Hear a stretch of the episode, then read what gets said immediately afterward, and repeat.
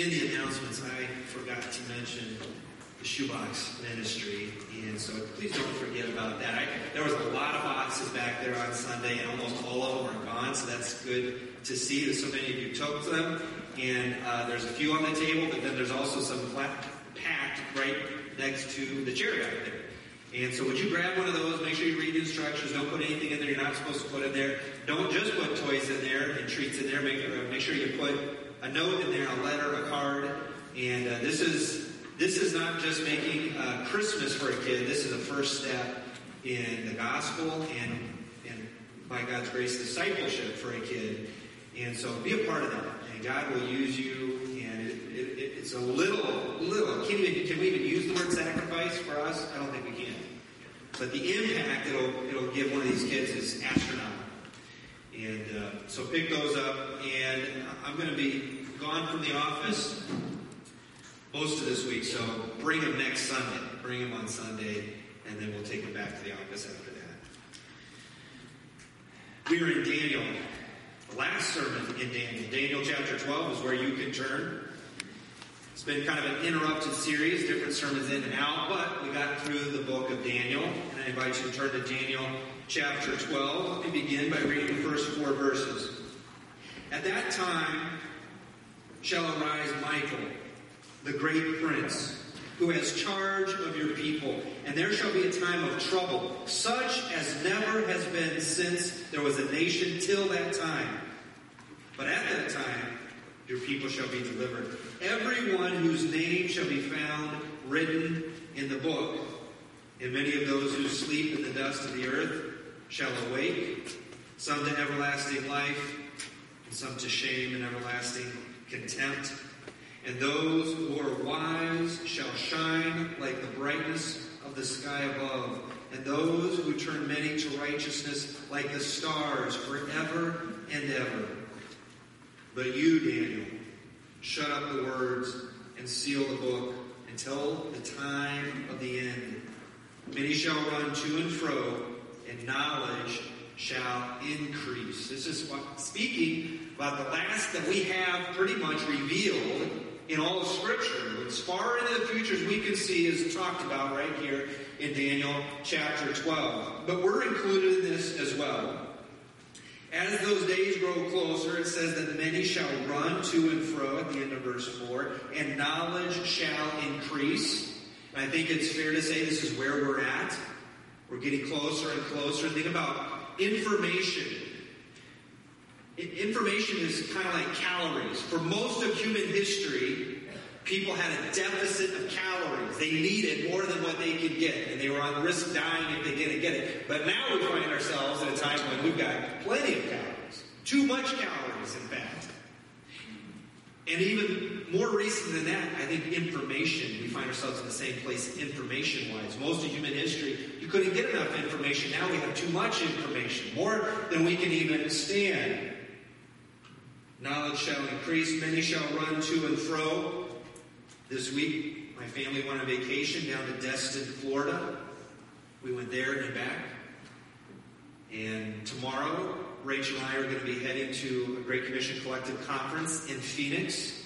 So we'll be heading out tomorrow. While we're there, I think we're going to jog up four hours real quick to see the Grand Canyon and back, and then we'll be back here again.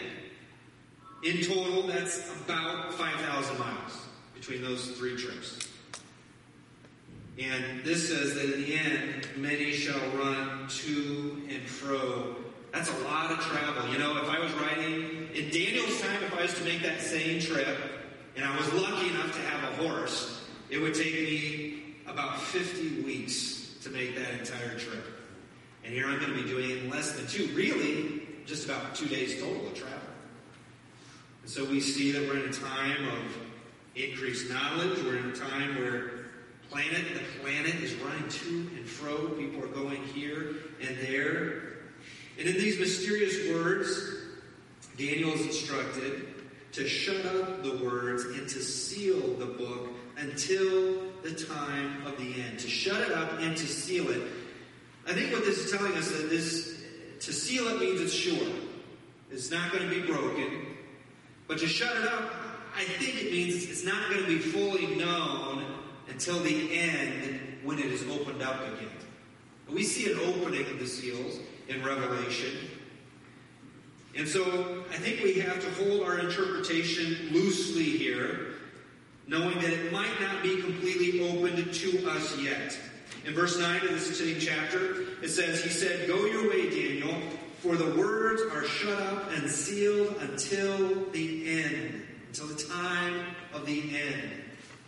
So I do believe that this will be made clear to those who are there at the time of the end, and we're drawing closer to the time of the end, but though we shoot for excellence in interpretation, we need to hold that interpretation with a loose hand, because we may, we just can't say with certainty every every uh, that we understand every prophecy, especially this far into the future. And it's difficult for us to to hold in our understanding with strong conviction, but still not be judgmental to others that have a different position than us. That's important. It's important to hold the things we know for sure as tightly as we can, aim for excellence in interpretation, but in the areas that we're not sure, we're going to allow grace. Maybe I'm wrong, maybe you're wrong, but we can both live and love and minister together in some of these areas that we don't have as much certainty. As we understand this book, let's, let's first look at kind of an overview of the whole book. Let's, let us seek to be what we see here in verse 10. It says, Many shall purify themselves and make themselves white and be refined, but the wicked shall act wickedly. Um, in verse 3 it says, Those who are wise shall shine like the brightness of the sky above, and those who turn many to righteousness like the stars forever and ever. So let's aim for that. Let's try to be a people that are pure, that are refined, that are wise, that are being refined and growing in wisdom. And to do so, I think it would behoove us to kind of look back at where we've been in the book of Daniel. Just a quick overview. Take a little bit of time in overviewing the book of Daniel. Generally speaking, I think we can break the book of Daniel into two veins that both start with Ari, re. The first one is refusing. The first vein that we see this theme in Daniel is refusing. We see Daniel and his cohorts refusing to give up on their God, refusing to bow down to foreign cultures, and foreign gods, refusing to submit, to submit to godless institutions, refusing to abandon their faith, their hope, their spiritual disciplines, refusing to not pray and study God's word and fast and walk righteously. Though they were bombarded on all sides to abandon those things, they refused to. And this narrative largely takes place in the first six chapters of Daniel. And we see it in all those familiar stories. But there's a second vein in the book of Daniel, and that's revealing. There's a revealing of things yet to come at the time of the writing, a revealing of things yet to come even at this time, perhaps. It's prophecy throughout the book of Daniel, not just in the final six chapters, but throughout the entire book. And as I think about these two veins of refusing and revealing, I think I find it interesting that experientially, from our perspective, when we're in that vein of having to refuse the pressure around us and submit to the world, it feels like God is not in control. Uh, experientially, it's implied that God is not in control, but when we look at the revealing, we are convinced God is in control. And we live in this, in this tension between the two.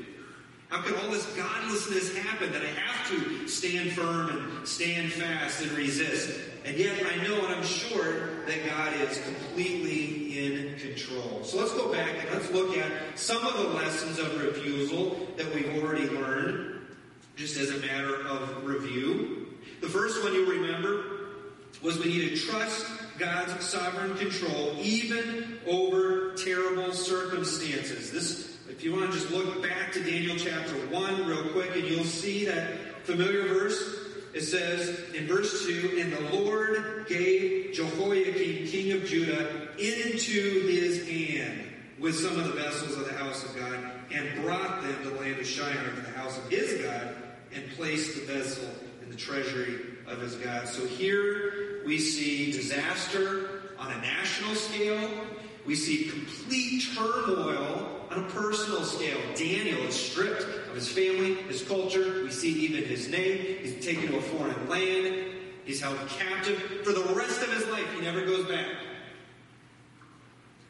And yet, he teaches us, he teaches you that you must trust in God's sovereign control, even over terrible circumstances here. Your action here is to trust. When I'm looking in the Word of God, I always want to go, what's my action here? What is it that I'm being called to do? And here, your action is to trust. So let's pull this universal truth into whatever you're currently facing, positive or negative. What is it that's front burner for you right now? Everyone has something on the front burner. What's going on in your life? Maybe it's political, cultural, personal, medical.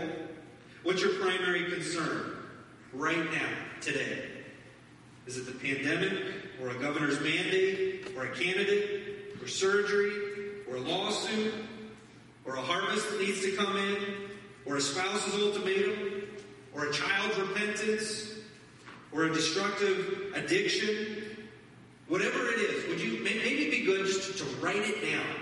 If not on paper, write it down in your mind right now. Take a moment, be very clear with yourselves. Visualize whatever this front burner issue is. Maybe it's something better. Maybe it's a promotion. Maybe it's a new love, a new person in your life. Whatever it is, just suspend it in your mind with nothing else but that and just look at it with all its ugliness or all its beauty or whatever it is. And your action is to trust that God is sovereign even over this. That's what we see in Daniel's life. God is in control. God is in control even over this. And these, these principles build on each other. Not only does do we trust in God's sovereign control, even over the terrible circumstances, but we also resolve to remain devoted to God, regardless of the circumstances. Do you remember that lesson in chapter 3? Verses 16 through 18, where uh, Hananiah, Mishael, and Azariah are thrown into the fiery furnace. And in that moment, we learn something about them, don't we? We learn that they had resolved to remain devoted to God regardless of the circumstance.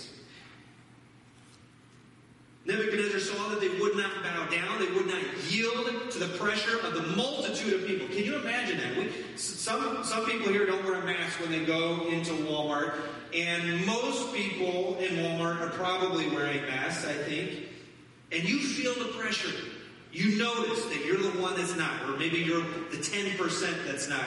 Imagine if everyone you see is bowing down to a God, and you're the only one that's not.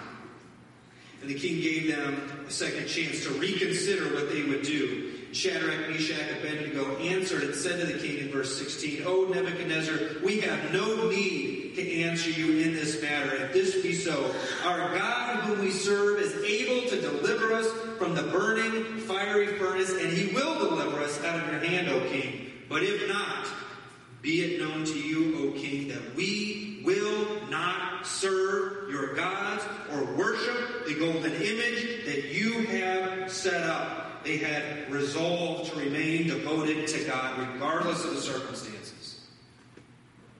And you remember as we studied that, we pulled out four words that describe their resolution, that describe their devotion. Four words that also describe Daniel's prayer life. The words were dependence, consistence, repentance, and persistence. We see those again. Dependence, utter dependence upon God. No plan B. I'm not going to get myself out of this. I need God. If we're getting out of this, God's going to get us out of this. Complete dependence. Now, think about these four words also in light of that, whatever that front burner issue of yours is. Whatever that is, are you, are you demonstrating, are you exercising dependence on God in that issue? What about consistency? Consistency. Always, always, always doing it. Thank God we're not, our entire life is not judged by a single day. But we have to live it one day at a time. And tomorrow's a new day. tomorrow's the best day because it's Monday. I love, I love Mondays. Because no matter how badly I screwed up the week before, the sun rises and I get a new chance at a fresh week. Tomorrow's another day. No matter how badly you fail, tomorrow you won't. You're going to start exercising that consistency in your righteousness. Repentance was another word. Dependence, consistency, repentance. Sometimes, no matter how badly we want to do what's right, we're gummed up from doing it because we don't have the courage to look back and say, I know what I was doing was wrong, and now I'm going to repent of that sin. Lord, I confess to you that sin. And I'm going to say it, as ugly as it is, I'm going to say it out loud to only you, God, so you hear it and I hear it. So long as it remains unspoken, it has power over us. Repentance and then persistence. Never giving up. Keep pushing, keep trying. You're going to fail, but you're going to keep going. What does it say in Proverbs? A righteous man falls seven times, but rises again. God's people need to have a resolve to remain devoted to God, regardless of any circumstances. The third um, act of refusal to cave in to the world around us we learn that you must anticipate, anticipate the blessing that comes to those who are devoted to God. Anticipate the blessing that comes to those who are devoted to God. In the life of Daniel, we see a man who had a unique perspective of his place in the world around him. He had a unique understanding of his position before God. And as we look at his life in totality, the beginning of the book, he's a young man. The end of the book, he's an old man. And somehow, throughout all of that, all that opposition, he rides, he rides the, the ruckus out like a cork on troubled water. Just always coming to the top. No matter how big the wave is, it doesn't bury him. This is a man who's blessed. This is a man who had a unique relationship with God, walked with God feasted on God's Word. And, the blessings that we see Daniel have throughout the book are afforded to you as well. And I would say even more. More of blessings available to you because we're on the other side of the accomplished gospel. You can write out that storm too. But your action word here is anticipate anticipate the blessings that come to those who maintain their devotion to God. Are you anticipating that? Or are you just so so geared down into I gotta do it? You know, the energy comes from anticipating the blessing. When we were down in Florida, we, we tried to do it as cheap as we could. So we brought food with us, went to Walmart, got food. We had a kitchen there, so it was really good. By the end of the week, food was out. Good. We don't have to take as much home. But Friday morning, you know, we really do need some breakfast. We need some nourishment to get us on our journey. So I went out to get some breakfast for everyone. And as I was driving in an unfamiliar town, going down the road, what was I looking for? My eyes were in the sky. I was anticipating what? The the golden arches, right? That's what I need to bring back to my family. Hunt and gather back Mickey D's for my family. But I was anticipating it and I couldn't see it. And I was driving and driving. How could you not find a McDonald's? But then I saw something even better. Chick-fil-A. Yes, that's the answer. But you know what? I was anticipating. I was anticipating, I'm not going to go back empty handed. And what I found was, went back better than not empty handed. I went back with something better than even left anticipating. And the same is true for you. If you're resolved to walk with God, if you're resolved to maintain your devotion, you anticipate, I know this is going to bring blessing. I know it will. Because God promises it will. And every example I find in Scripture, He demonstrates that this kind of living will bring blessing. So God also taught us one last thing as we look at the life of Daniel, just in review. He taught us something about the peculiar power of his presence. Do you remember that when we looked at um, the three young men in the fiery furnace? We learned that before God rescues us from our suffering, he joins us in our suffering. Remember, the king looked in, threw three men in, and yet four men were walking around, and one of them looked as if it were the Son of God.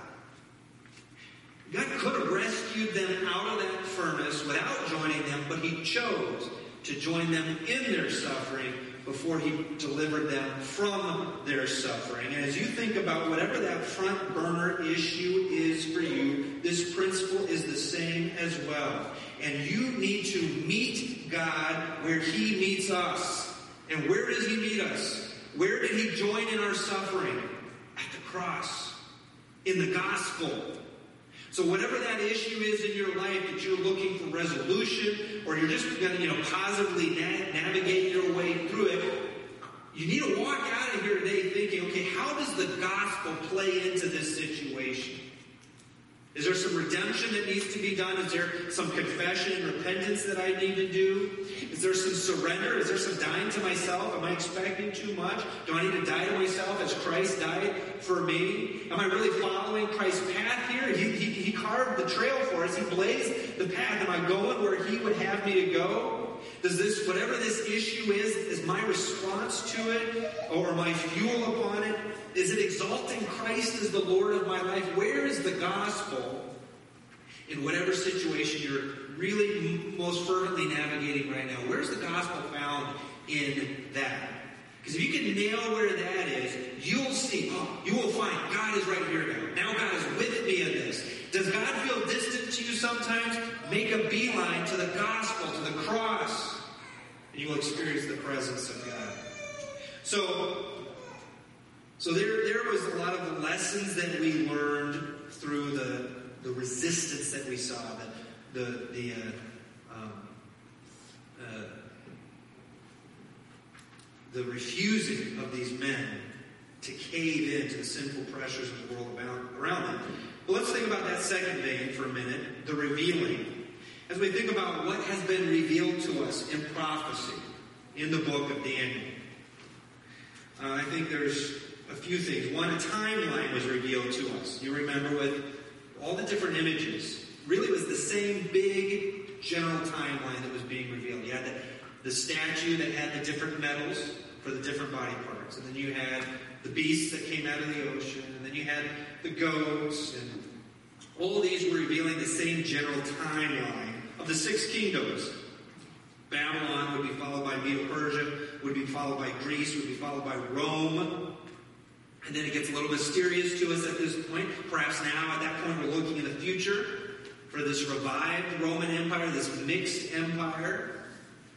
But then for certain, that final sixth empire is the eternal kingdom of Christ. Comes in like a stone not cut by hands and destroys everything else. And so that was the general big timeline that was revealed. But turn to Daniel chapter uh, 10. I want to pick up, no, Daniel chapter 9, I'm sorry. Daniel chapter 9, and we see something else about this timeline, not just the six kingdoms, but the 70 weeks of Daniel is a familiar term. You think of them as the 70 sevens. A week is seven, it's 70 sevens. When Zach preached, he left off at verse 24 in Daniel chapter 9. Remember, this is the explanation that is given to Daniel. Don't confuse those 70 weeks with the 70 years that are found in the beginning of Daniel chapter 9. In Daniel chapter 9, verse 1, it says, In the first year of Darius the son of Ahasuerus, by descent of Mede, who was made king over the realm of the Chaldeans, in the first year of his reign, I, Daniel, now an old man, now an old man, I, Daniel, perceived in the books the number of years that, according to the word of the Lord to Jeremiah the prophet, must pass before the end of the desolations of Jerusalem, namely 70 years. And so, in Daniel's study of the Word of God, primarily, Dan, uh, he's looking at Jeremiah, he discovers that this desolation, the dispersion of Israel, remember they were punished. He, he, he, he was one of many that were cast out of Jerusalem. And this punishment was so severe, but he was reading in Jeremiah, and you don't have to turn there, I'll, I'll turn there for you. Jeremiah chapter 25. And we'll put on the board, I think, verses 12 and 13, but I want to start back in verse 8.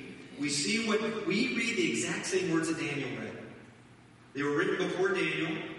They were contemporaries to some degree, but these were still words that were recognized as God's word. He says, Therefore, thus says the Lord of hosts, because you have not obeyed my words, behold, I will send all the tribes of the north, declares the Lord. And for Nebuchadnezzar, the king of Babylon, my servant, I will bring them against this land and its inhabitants and against these surrounding nations. I will devote them to destruction and make them a horror, a hissing, and an everlasting desolation. So this is Jeremiah is preaching to Israel while Israel was still Israel, and he's warning them, if you guys don't repent, you're going to get judged. Moreover, I will banish from them the voice of mirth and the voice of gladness, the voice of the bridegroom and the voice of the bride, grinding of the millstones and the light of the lamp. This is just life without any problems. This is what Daniel experienced as a young boy. He went to weddings and he heard the laughter and he had the mirth and he heard the grinding of the millstone. But this whole land shall become a ruin and a waste and these nations shall serve the king of Babylon 70 years. Then, after 70 years are completed, I will punish the king of Babylon and that nation, the land of the Chaldeans, for their iniquity, declares the Lord, making the, their land an everlasting waste. Excuse me, sorry about that. And so we see Daniel is reading this, perhaps in his morning devotions, just like you do when you get up every morning and you read God's word, and he's reading this, and he's calculating in his head, and he's thinking the 70 years are almost up. Jerusalem and Israel are going to be restored because he believed in prophecy. And that's what drove him to prayer in chapter 9. And then when we get down to verse 24 in chapter 9, then we see God explaining to him even further in the future. Yes, Israel will be delivered, but look what he says. 70 weeks, or I'm just going to say 77. The week is seven days, but we're sure, we're sure from the timeline that we see that this is not talking about seven weeks. It's not talking about seven sets of days. It's talking about 70 sets of seven years. Seventy weeks are decreed about your people and your holy city to finish the transgression, to put an end to sin, to atone for iniquity. Listen to these words. Listen to the finality of these words. He's prophesying, we're going to put an end to sin, to atone for iniquity, to bring in everlasting righteousness, and to seal both vision and prophet, and to anoint the most holy place. He's talking about the gospel here. He's talking about what we experience in redemption when we are born again and come to know Christ as our Savior. He says in verse 25, Know therefore and understand that from the going out of the word to restore and build Jerusalem, that means when it's first decreed, to the coming of an anointed one, a prince, there shall be seven weeks, then 62 weeks. And it shall be built again with squares and moat, but in troubled times. And after the 62 weeks, an anointed one shall be cut off and shall have nothing. The anointed one is Jesus. And so he's prophesying here, I believe, is that you have this um, the seven and then the 62, so that's 69 weeks. And you have this decree for Jerusalem to be rebuilt, and then it will be cut off and specifically the Messiah will be cut off.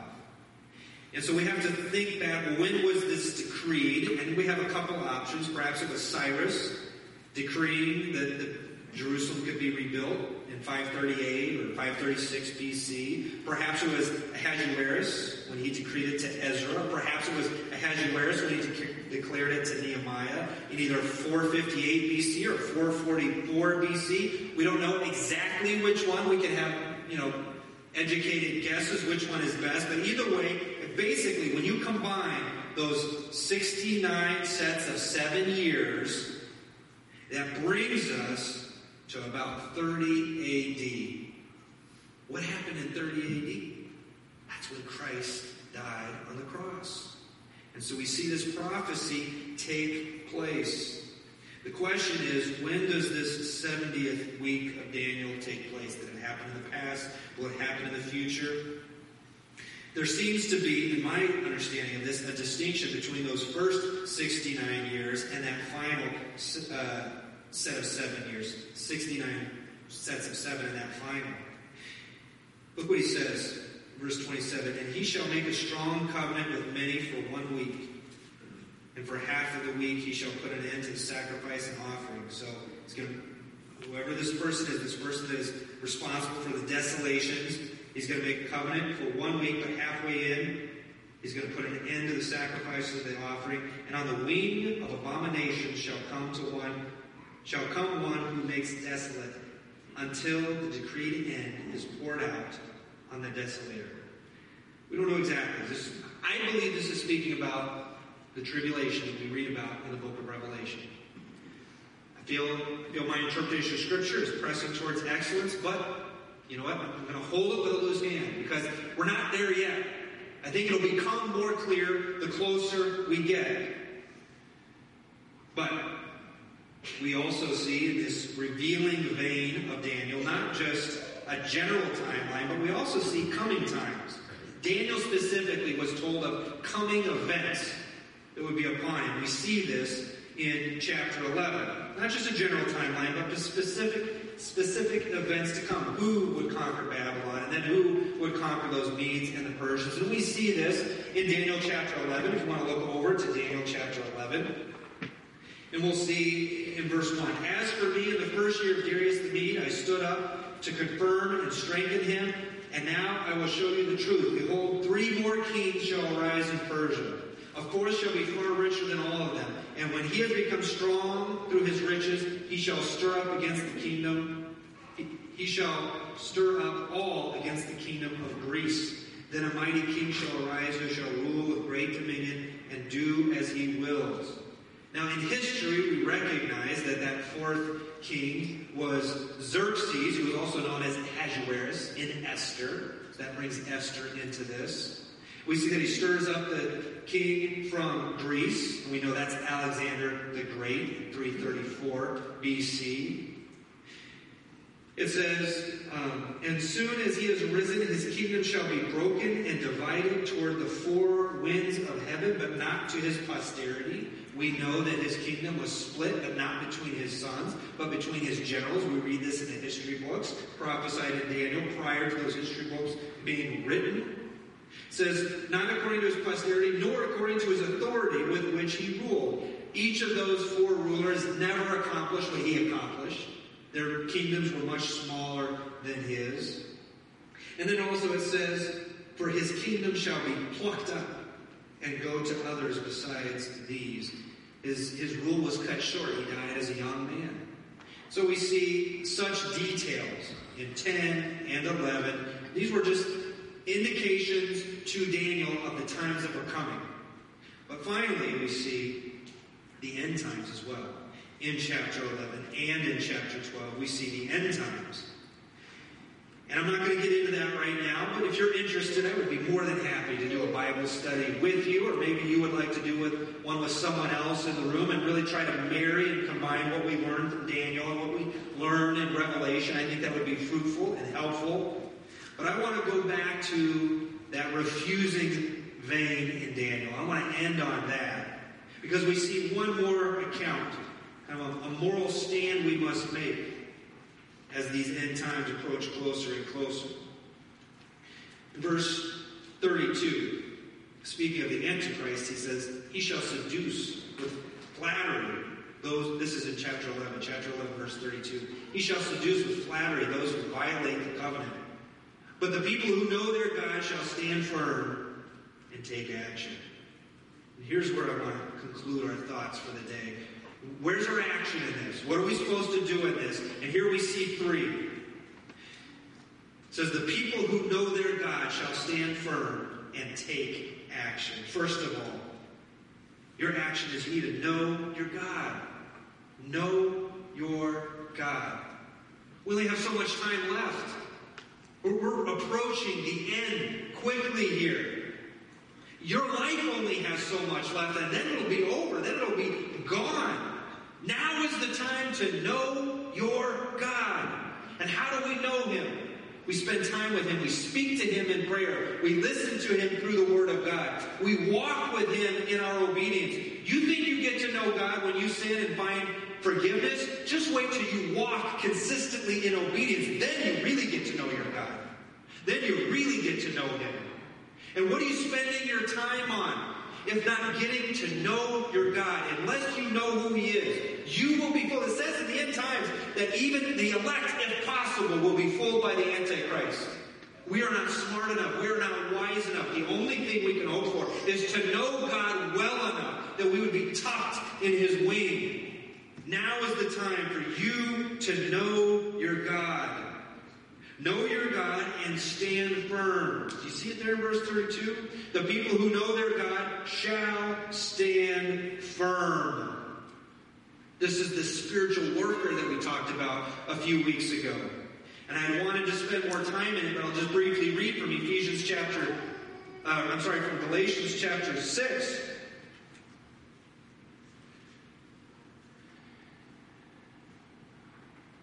I'm sorry, Ephesians chapter 6. Listen to the words, the command.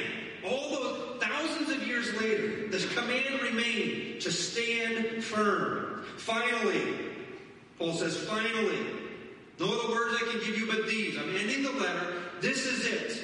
Be strong in the Lord and in the strength of his might.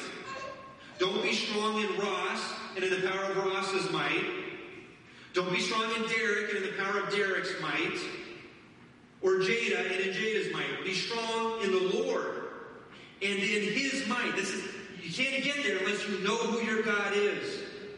Put on the whole armor of God that you may be able to stand against the schemes of the devil. For we do not wrestle against flesh and blood, but against the rulers, against the authorities, against the cosmic powers over this present darkness, against the spiritual forces of evil in the heavenly places. Therefore, take up the whole armor of God that you may be able to withstand the evil day, and having done all, to stand firm. Therefore, stand. Know your God. Stand firm. And with this, I ask our worship team to come forward. Take action. Again, in verse 32, the people who know their God shall stand firm and take action. I believe the King James says, do great exploits. This gets this really returns us to one of Jonathan's main points last week. Is it's not enough to know, you need to take action. I'm convinced that 99 out of 100 times we do not fall into sin, we do not drift into uselessness for lack of knowledge. It's for lack of action. Just this morning, I was talking to this family on the front row, and she said, Yeah, our fireplace isn't working. I don't know what's wrong with it. Immediately, her husband, I know what's wrong with it. It's coupling. They don't have fire, not for lack of knowledge, it's for lack of action. It's time to act, brothers and sisters. It's time to move. It's time to move on what we know as the Spirit leads us, as God's Word instructs us. As we are convicted in our hearts, as we have the knowledge, we must act. Don't delay it. What are you waiting for? We must do it now. We must act. We must know our God, stand firm, and act. And as we look towards the end of all times, you know, Matthew chapter 24 is kind of Jesus' book of Daniel or Jesus' book of Revelation. It's very apocalyptic in Matthew chapter 24. Listen to what how he concludes this. He says, and the gospel of the kingdom will be proclaimed throughout the whole world as a testimony to all nations, and then the end will come. So, when we behave this way, knowing our God, standing firm, taking action, all those principles we saw in Daniel's life, living out the gospel, that's getting the that's proclaiming the gospel to the whole world. If you're not living it out, you certainly aren't proclaiming it. The place to start is in your home. Really, the place to start is in your bed before you get out of bed in the morning. You got to start living the gospel there. And then when you live the gospel there, and you live the gospel with your family, and you live the gospel at work, and you live the gospel in your home, then you start proclaiming the gospel throughout the whole world. That's our action. And that's the thought I want to conclude on today. And when we do that, we quite literally are preparing the way for the Lord. Let's stand and sing.